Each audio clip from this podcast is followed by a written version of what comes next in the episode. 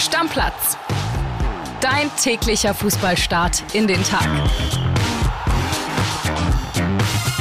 Moin liebe Stammis, herzlich willkommen zur Dienstagsausgabe von Stammplatz. Ich bin André Albers und bei mir ist Kilian Gaffrey. In bewährter Konstellation sind wir natürlich auch heute wieder für euch da und haben ein paar schöne Themen, ne? Genau, erstmal herzlichen Glückwunsch an Lionel Messi, Weltfußballer des Jahres. Finde ich nicht so richtig verdient, ehrlicherweise. Ja, nach dem Ballon d'Or jetzt auch Weltfußballer geworden. Ich hätte Erling Haaland gewählt. Ja. Das habe ich auch schon beim Ballon d'Or gesagt. Aber ist jetzt so, brauchen wir auch nicht drüber reden. Ballon d'Or, Weltfußballerwahl, was ist jetzt was? Welche Wertigkeit hat was? Alles Schmuh. Ja, ist für mich eins drüber. Aber egal.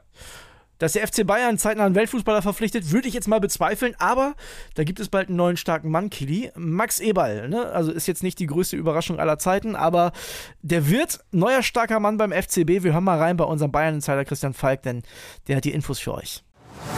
Servus André, da ist dein Bayern-Insider. Ja, auf den FC Bayern ist Verlass. Er liefert Schlagzeilen Tag für Tag. Eine, die kommt jetzt von Sky. Demnach ist Max Eberl und Bayern nun durch als neuer Sportvorstand. Ich muss es so ein bisschen einschränken, auch wenn wir uns alle sicher sind, dass es so kommt. Eine Sache ist dennoch offen, und zwar die Verhandlungen mit Leipzig. Leipzig stellen sich so 5 Millionen Euro vor, ein bisschen drunter, und äh, Bayern hat aber noch nicht verhandelt, hat noch nicht mit ihnen gesprochen. Also der Eberl, der hat noch Vertrag bis 2026 bei Leipzig, und da müssen sie sich erst einigen. Allerdings, was völlig korrekt ist und wie wir auch erfahren haben, letzte Woche gab es das entscheidende Gespräch zwischen dem Aufsichtsratsvorsitzenden Herbert Heiner und Max Eberl. Also die beiden Parteien sind sich einig und um zweifelt auch niemand mehr dran, dass Eberl kommt und dass er bald das antritt. Am 26. Februar das ist auch noch ein kleiner Haken. Da muss er nochmal durchgewunken werden durch den Aufsichtsrat. Ist nur noch mal eine Formalie. Und dann wird er kommen. Anfang spätestens 1. April, vielleicht schon im März. Das war's. Liebe Grüße, euer Bayern-Insider Christian Falk. Möchtest du anfangen, Kili? Na, wirklich überraschend tut es doch kein mehr von uns, oder? Das war doch klar, seit der Abgang von Max Eberl publik wurde und offiziell gemacht wurde von RB und Oliver Minzlaff auch das gesagt hat, was er gesagt hat, nämlich, dass man nicht überzeugt davon war, dass es auf Dauer hier eine gemeinsame Connection und so weiter gibt. Man hat auch bei Max Eberl gemerkt, na, so richtig angekommen ist er in Leipzig wahrscheinlich nie. Und als dann die Entlassung von Bratzo Salihamidzic durch war und auch Oliver Kahn, war irgendwie klar, Max Eberl wird früher oder später beim FC Bayern landen. Ich glaube tatsächlich schon, dass es ganz schnell geht und am 1.3. er schon in Amt und Würden ist, weil wenn er am 26. Februar da durchgewunken wird, da hat der Aufsichtsrat bzw. Herbert Heiner sicherlich auch schon mal mit RB Leipzig ein bisschen verhandelt. Die 5 Millionen packen sie auf den Tisch Ablöse und dann ab nach München, da ist er ja schon. Und dann fängt er da richtig an. Ich habe da tatsächlich mehrere Sachen zu, zu sagen. Das erste ist, spätestens nachdem er ja hier in Stammplatz live so rumgedruckst hat, ob er zu den Bayern geht oder nicht. Vom Pokalfinale. Richtig, Jahr. genau. Da war mir klar, denn ich stand ihm ja gegenüber, ich habe ihm in die Augen geguckt und ich wusste, der wird am liebsten sofort, jetzt sofort bei den Bayern unterschreiben. Und es gibt keinen Kontakt, es gibt kein Treffen. Und wir es gab kein Treffen. Nein, und wir müssen dauernd alles kommentieren. Das ist halt die Thematik, in der wir leben. Aber die Fakten ist einfach so, dass ich kann es mir von meiner Seite sagen, kein Kontakt, kein Treffen und dementsprechend ja. stellt sich das Thema gar nicht. Und wenn so ein Anruf aus München kommt, gehen Sie ran? Wenn Uli anruft, gehe ich ran, weil wir sehr häufig telefonieren, ja. Ah, verstehe. Also auch das ist kein Geheimnis. also Sie könnten jetzt noch mal ne, alle RB-Fans beruhigen und sagen, ich bin auf jeden Fall bis zum Ende der Vertragslaufzeit bei Leipzig.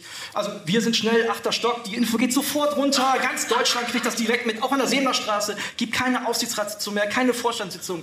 Eberl hat abgesagt. Ja? Ich kann natürlich nicht ausschließen, dass der Verein mich rausschmeißt wenn die Aussage kommt bis 2026, das ist nicht in meiner Hand alleine. Fakt ist, dass ich einen Vertrag habe, Fakt, dass ich da jetzt angefangen habe und ich wüsste heute nicht, was dazu beitragen soll, dass ich nicht die nächsten Monate in, in, Leipzig auf der Bank sitze oder auf der Tribüne, besser gesagt. Wir nehmen das mit und sagen, Uli Hoeneß, er soll das bitte mit Oliver Minzlaff klären. So. ja? also, ich denke, Sie haben guten Kontakt. Es gibt viele Leute auch im Internet, die machen sich über Max Eber lustig, die sagen, ah, hier und ne, dem kann man ja gar nichts mehr glauben und so. Ich finde tatsächlich sogar das Gegenteil ist mittlerweile jetzt der Fall.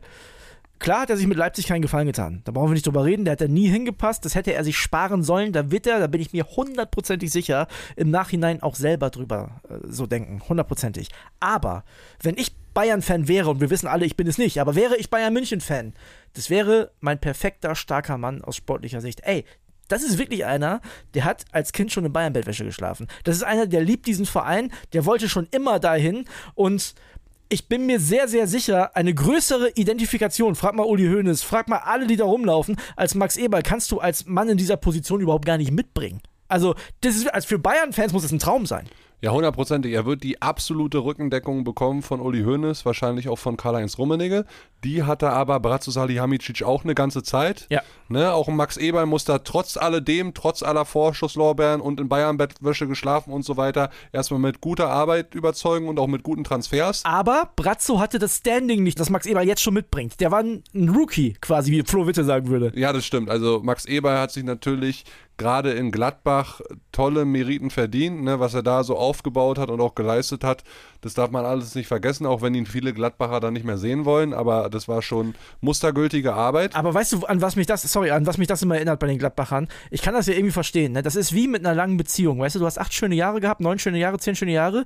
Und am Ende denkst du nur noch an diese eklige Trennung. Und so ist es bei den Gladbachern so ein bisschen auch. Also da haben auch alle diese schöne Zeit vergessen. Klar, ich kann es auch nachvollziehen, dass, dass die das nicht gefühlt haben, dass er dann später zu Leipzig gegangen ist. Ja, hundertprozentig äh, magst du recht haben mit der Theorie. Ich bin sehr darauf gespannt, wie dann die Zusammenarbeit aussehen wird mit Christoph Freund. Der ist ja auch erst relativ kurzfristig da, seit 1. September. Der dann als Sportdirektor Max Eberl der direkte Vorgesetzte. Wie teilen sie sich das auf? Wie viel ist auch schon von Christoph Freund Richtung Sommer 2024 vorbereitet worden? Schmeißt Max Eberl da jetzt alles um, weil er ganz eigene Ideen hat, weil er vielleicht schon im Hintergrund sich Spieler ausgeguckt hat oder mit seinem Scouting-Team? Äh, jeder hat ja sein Netzwerk, ne? Äh, so ein bisschen verhandelt und, und Sachen macht. Da bin ich sehr drauf gespannt und dann, aber ich gehe schon davon aus, dass es eine erfolgreiche Zeit für Bayern mit Max Eber wird. Zwei Sachen finde ich noch ganz spannend. Äh, Sache Nummer eins, wie tritt der auf dann in seinem ersten Interview in dieser Pressekonferenz? Ich finde, er sollte schon offensiv sein und sagen, ich habe als Kind in Bayern Bettwäsche geschlafen. Eigentlich war das immer mein Traum, hier mal zu arbeiten. Das muss der machen. Das ist mir eigentlich ziemlich egal, ob er das sagt. Für mich wäre nur wichtig, dass er sich dann auch nochmal ein Herz fasst und über die RB-Zeit spricht und sagt, ja, es war ein Fehler, dorthin zu gehen. Ja, es war ein Fehler, das Angebot anzunehmen. Ich habe mich da ein bisschen in was verrannt. Ich wollte vielleicht auch wieder schnell arbeiten. Oder Weil er dann ja auch wieder, arbeiten. es ist ja so, wenn oder man wieder gesund ist. Ne? Oder hatte vielleicht auch Sorge, dass es bei Bayern jetzt nicht in naher Zukunft klappt. Da habe ja. ich mich in was verrannt, habe mich dann wahnsinnig geärgert. Das wäre mal ein ehrliches Statement, da würde ich mich drüber freuen. Und man muss ehrlicherweise auch sagen, er hat dann ja während der RB-Zeit, ist er viel in München gewesen und so, er hat sich da seinem Arbeitgeber, im Gegensatz zu damals in Gladbach, gegenüber nicht so gut verhalten. Also, wenn sich jemand beschweren kann über Max Eberl, sind es für mich eher nicht die Gladbacher, da war er halt am Ende krank, das ist nun mal so, sondern die Leipziger. Ja, hundertprozentig. Also, vielleicht sendet er da auch nochmal eine Botschaft ab. Das würde ich mir wünschen, das erwarte ich auch irgendwie von ihm, weil ich finde schon, trotz all dem, was man Max Eberl vorwirft, und da ist auch ganz, ganz viel Quatsch dabei, ich habe schon das Gefühl, dass er ein kredibiler Typ ist, so. Ja, glaube ich auch, tatsächlich, ja. Und Sache Nummer zwei, das haben wir jetzt so ein bisschen außen vor gelassen, als wäre es schon selbstverständlich. Also, die müssen sich natürlich noch einigen, aber ich denke, die 5 Millionen werden kein Problem sein. Also, da wird Uli Hoeneß persönlich sagen, das machen wir jetzt. Ja, die bringt er im Geldkoffer bar dahin, legt die auf den Tisch und dann ist gut. Oder er fährt sie in Red Bull-Konzern einmal rüber zu Minzler fürs persönlich, weiß ich nicht. Für mich ist dann auch sehr spannend zu sehen, werden sich Kalle Rummenigge und Uli Hoeneß dann wieder mehr zurückziehen. Ja, auch ein Herbert Heiner war ja deutlich mehr in der Öffentlichkeit. Also, Eber ja absoluter Wunschkandidat von Hoeneß, ne? Ja, hundertprozentig. Deswegen, der hat die volle Rückendeckung, wie ich es auch schon gesagt habe. Und da muss man ehrlicherweise sagen, wenn man das Ganze mal mit dem BVB vergleicht, und ja, wir stellen da immer hohe Ansprüche, vergleichen die Vereine sehr oft miteinander, weil sie für uns die Meisterschaftskonkurrenz Konkurrenten Nummer 1 sind. Sorry an Bayer Leverkusen, aber BVB und Bayern, das ist einfach die Rivalität im deutschen Fußball schlechthin.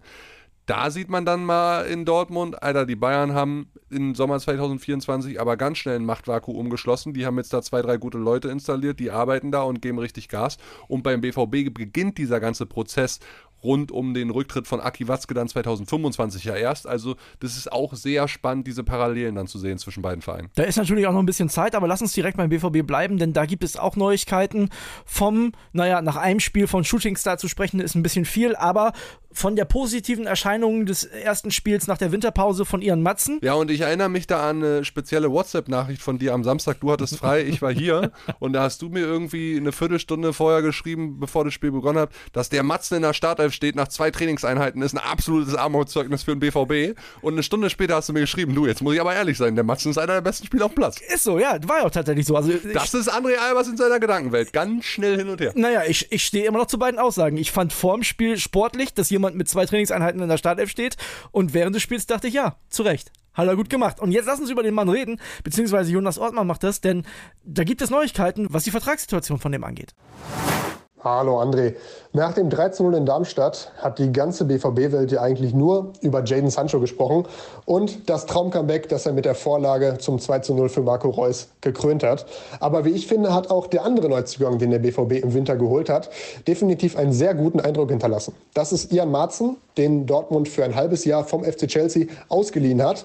Ja, und man hat bis zuletzt in den Verhandlungen darauf gepocht, eine Kaufoption in den Deal zu integrieren. Aber die Engländer haben sich quergestellt.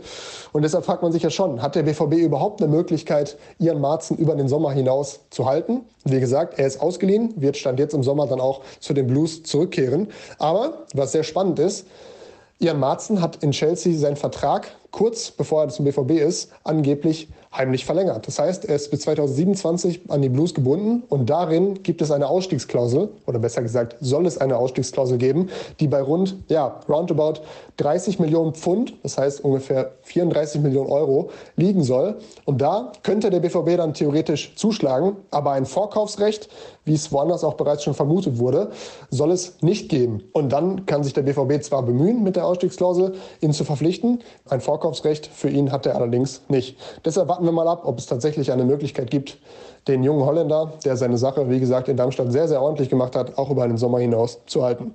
Bis bald, André. Ciao.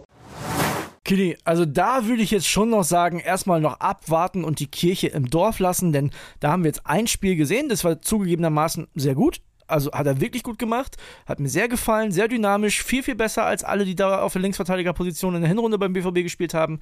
Aber 34 Millionen Euro, das ist eine Menge Holz. Da gebe ich dir recht und ich denke, diese Vertragskonstellation werden die BVB-Bosse um Sebastian Kehl auch schon bereits kennen, durch Gespräche mit Beratern und Chelsea oder was auch immer. Das wird wahrscheinlich das erste gewesen sein, was er denen gesagt hat. Ja, ich meine, so ein junger Spieler, eine Laie, sechs Monate, die macht ja auch nur dann vielleicht Sinn, anders als bei Sancho, das kannst du jetzt nicht vergleichen, wenn du eine Perspektive hast für den Spieler auch bei dir im eigenen Verein. Also der BVB wird da schon irgendwie im Hintergrund gewusst haben, so und so läuft's. Aber 34 Millionen für einen Linksverteidiger ist eine ganze Menge und ich möchte nur noch mal daran erinnern, wie sich der BVB in den letzten Jahren immer wieder vertan hat bei Linksverteidigern. Denken wir an Nico Schulz, 25 Millionen Euro hat der gekostet. Denken wir an Benze Baini, gut, der kam ablösefrei, aber da haben sie auch ja ein Handgeld investieren müssen und ein fettes Gehalt investieren müssen, um den zu überzeugen.